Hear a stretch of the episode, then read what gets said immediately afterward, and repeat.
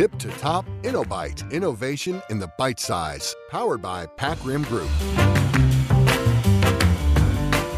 สวัสดีครับ ผมต้นอภิวัตรคุณอยู่กับ InnoBite นวัตกรรมคำเล็กๆ ใน EP นี้ไบต์เล็กๆ ของเราน่าสนใจมากๆครับ เราได้ยินเรื่องเทคโนโลยีที่จะมามีส่วนอย่างมากต่อชีวิตเราในอนาคต ผมจะพาท่านมารู้จักกับ Data Analytics และ AI รูปแบบหนึ่ง ให้มากยิ่งขึ้นนะครับ ผมมีแขกรับเชิญสุดพิเศษที่ให้เกียรติกับเราในรายการ ท่านเป็นผู้คร่ำหวอดในวงการนวัตกรรม ร่วมรังสรรค์ solution ด้าน Analytics และ AI ดูแลทีมที่ปรึกษาให้ implement โปรแกรมอย่าง Tableau และ Automation Anywhere ให้ลูกค้าต่างๆ จนสำเร็จมาแล้วมากมายนะครับ ผมอยู่กับพี่สัน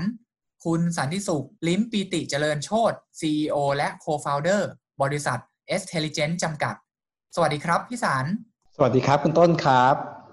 ครับ สวัสดีครับ ขอบคุณที่ให้เกียรติมาร่วมรายการกับเราในวันนี้นะครับ ขอถามพี่สันเลยนะครับ ใน InnoByte ของเราวันนี้เราอยากให้ท่านทางท่านผู้ฟังได้ความรู้แล้วก็ได้รับมุมมองใหม่ๆ เกี่ยวกับเรื่อง Data นะครับ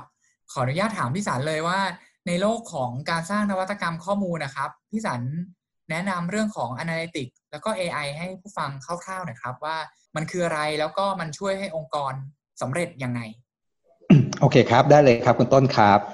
ก็หลาย ๆ คนถ้าได้ยินคำว่า Analytics หรือ AI อะครับ ก็จะกังวลไปว่ามันอาจจะเป็นเทคโนโลยีที่ล้ำสมัย เราอาจจะอยู่ไกลตัวเรา หรือเราอาจจะเริ่มต้นเองไม่ได้นะครับ แต่ผมอยากจะให้มุมมองอย่างนี้ครับว่าเรื่อง Data Analytics นะครับ หรือเรื่อง AI มันเป็นเรื่องใกล้ตัวที่เราสามารถเริ่มเองได้จากโน้ตบุ๊กที่เราใช้อยู่ นะครับ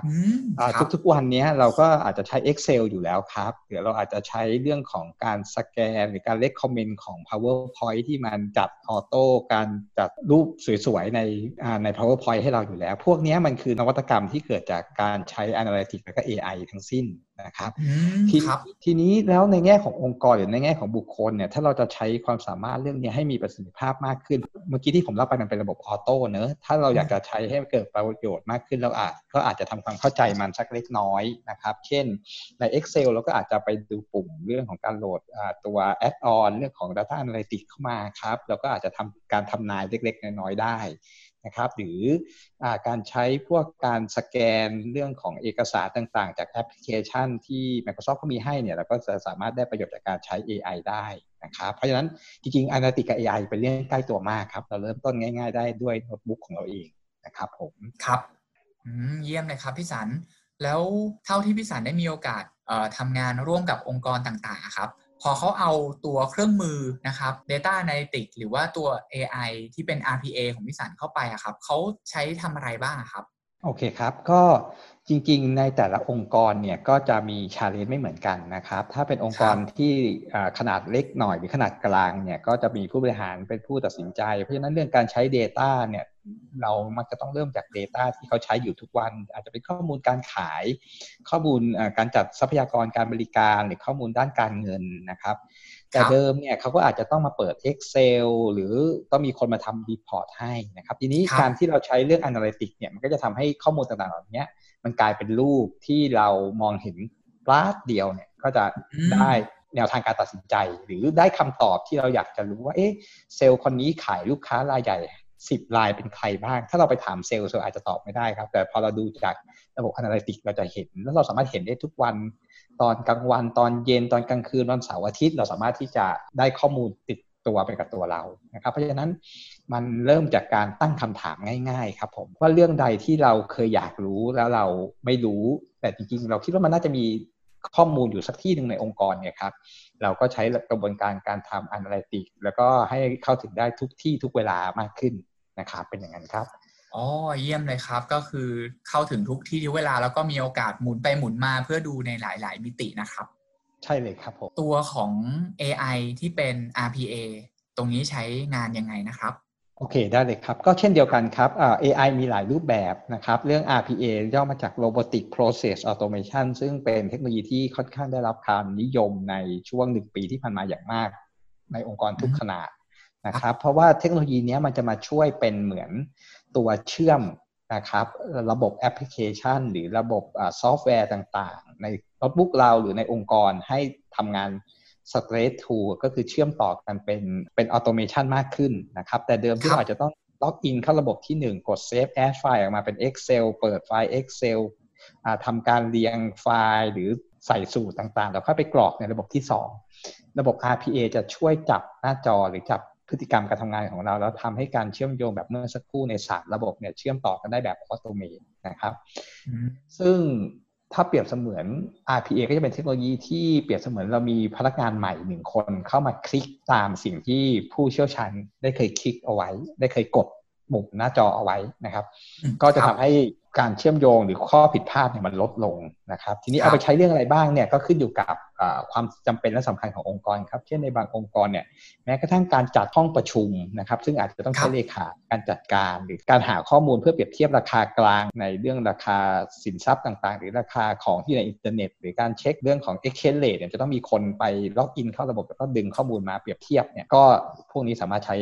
RPA ได้ทั้งสิ้น ครับหรือแม้กระทั่งกระบวนการที่ซับซ้อนลงไปอีก เช่นการตรวจสอบใบสั่งซื้อ เมื่อเทียบกับใบที่เราจะจ่ายตังค์ลูกค้าและอื่นๆนะครับแล้วก็สามารถที่จะใช้เรื่องของ RPA ได้ทั้งสิ้นเลยครับโอ้เยี่ยมเลยครับเหมือนมีผู้ช่วยมาทำงานที่เป็นงานซ้ำๆประจำประจำให้กับเรานะครับ แล้วก็เราที่เป็น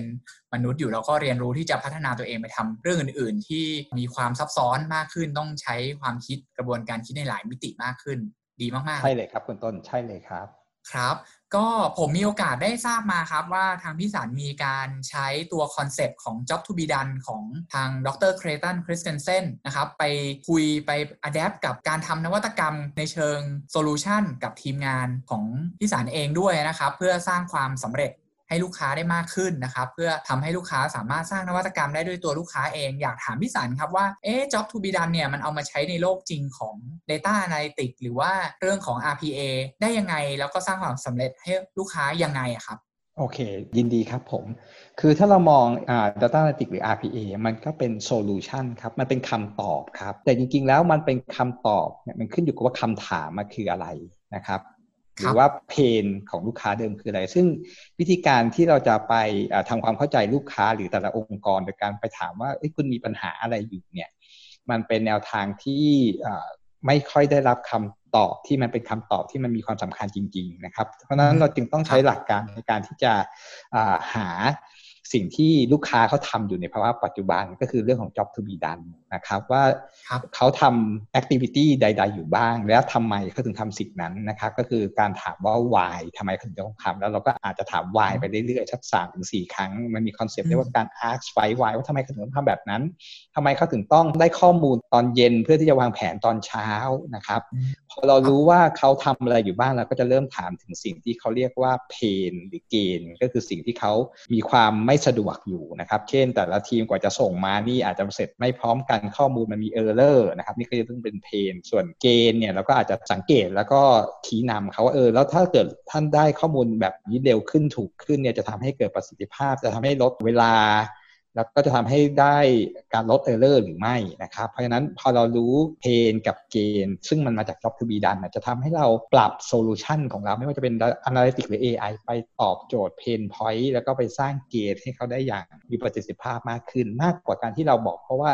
AI คืออะไร RPA คืออะไร มี use case คืออะไร เพราะว่ามันก็จะเป็นเรื่องที่เป็น general ซึ่งมันอาจจะไม่ได้ตรงกับ เกณฑ์ของเขา แล้วก็มันไม่ตรงกับ insight เขาที่เขามี emotional อยู่ที่เขามีภาวะทางสังคมในองค์กร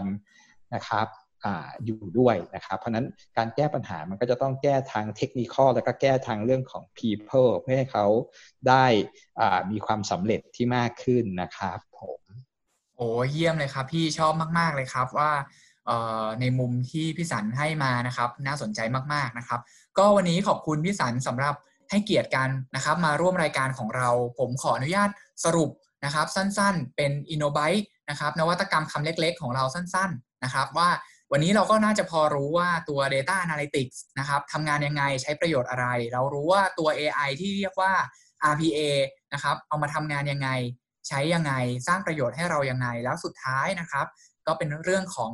การเข้าใจ job to be done ของลูกค้านะครับ ที่มากกว่าแค่การเข้าใจเชิงฟังก์ชัน แต่เราใช้การสร้างคำถามเพื่อหา insight เข้าใจในมิติของ social emotion นะครับหาเพนหาเกณฑ์ของลูกค้านะครับ เพื่อสร้างความสำเร็จให้ลูกค้าได้นะครับ ในสิ่งที่บางทีถ้าเราไม่ถามเนี่ยเราอาจจะไม่สามารถได้ยินสิ่งนั้นจากลูกค้าก็ได้ ซึ่งตรงนี้นี่ทำให้เห็นว่ามันเอาไปใช้ได้ทั้งกับการ implement เทคโนโลยีที่ใหม่ ๆ ยาก ๆ อันนี้ดีมาก ๆ เลย ก็วันนี้ ขอบคุณพี่สันมาก ๆ ที่ให้เกียรติพวกเรานะครับ ขอบคุณมากครับ สวัสขอบดีคุณครับผม สวัสดีครับ สวัสดีครับ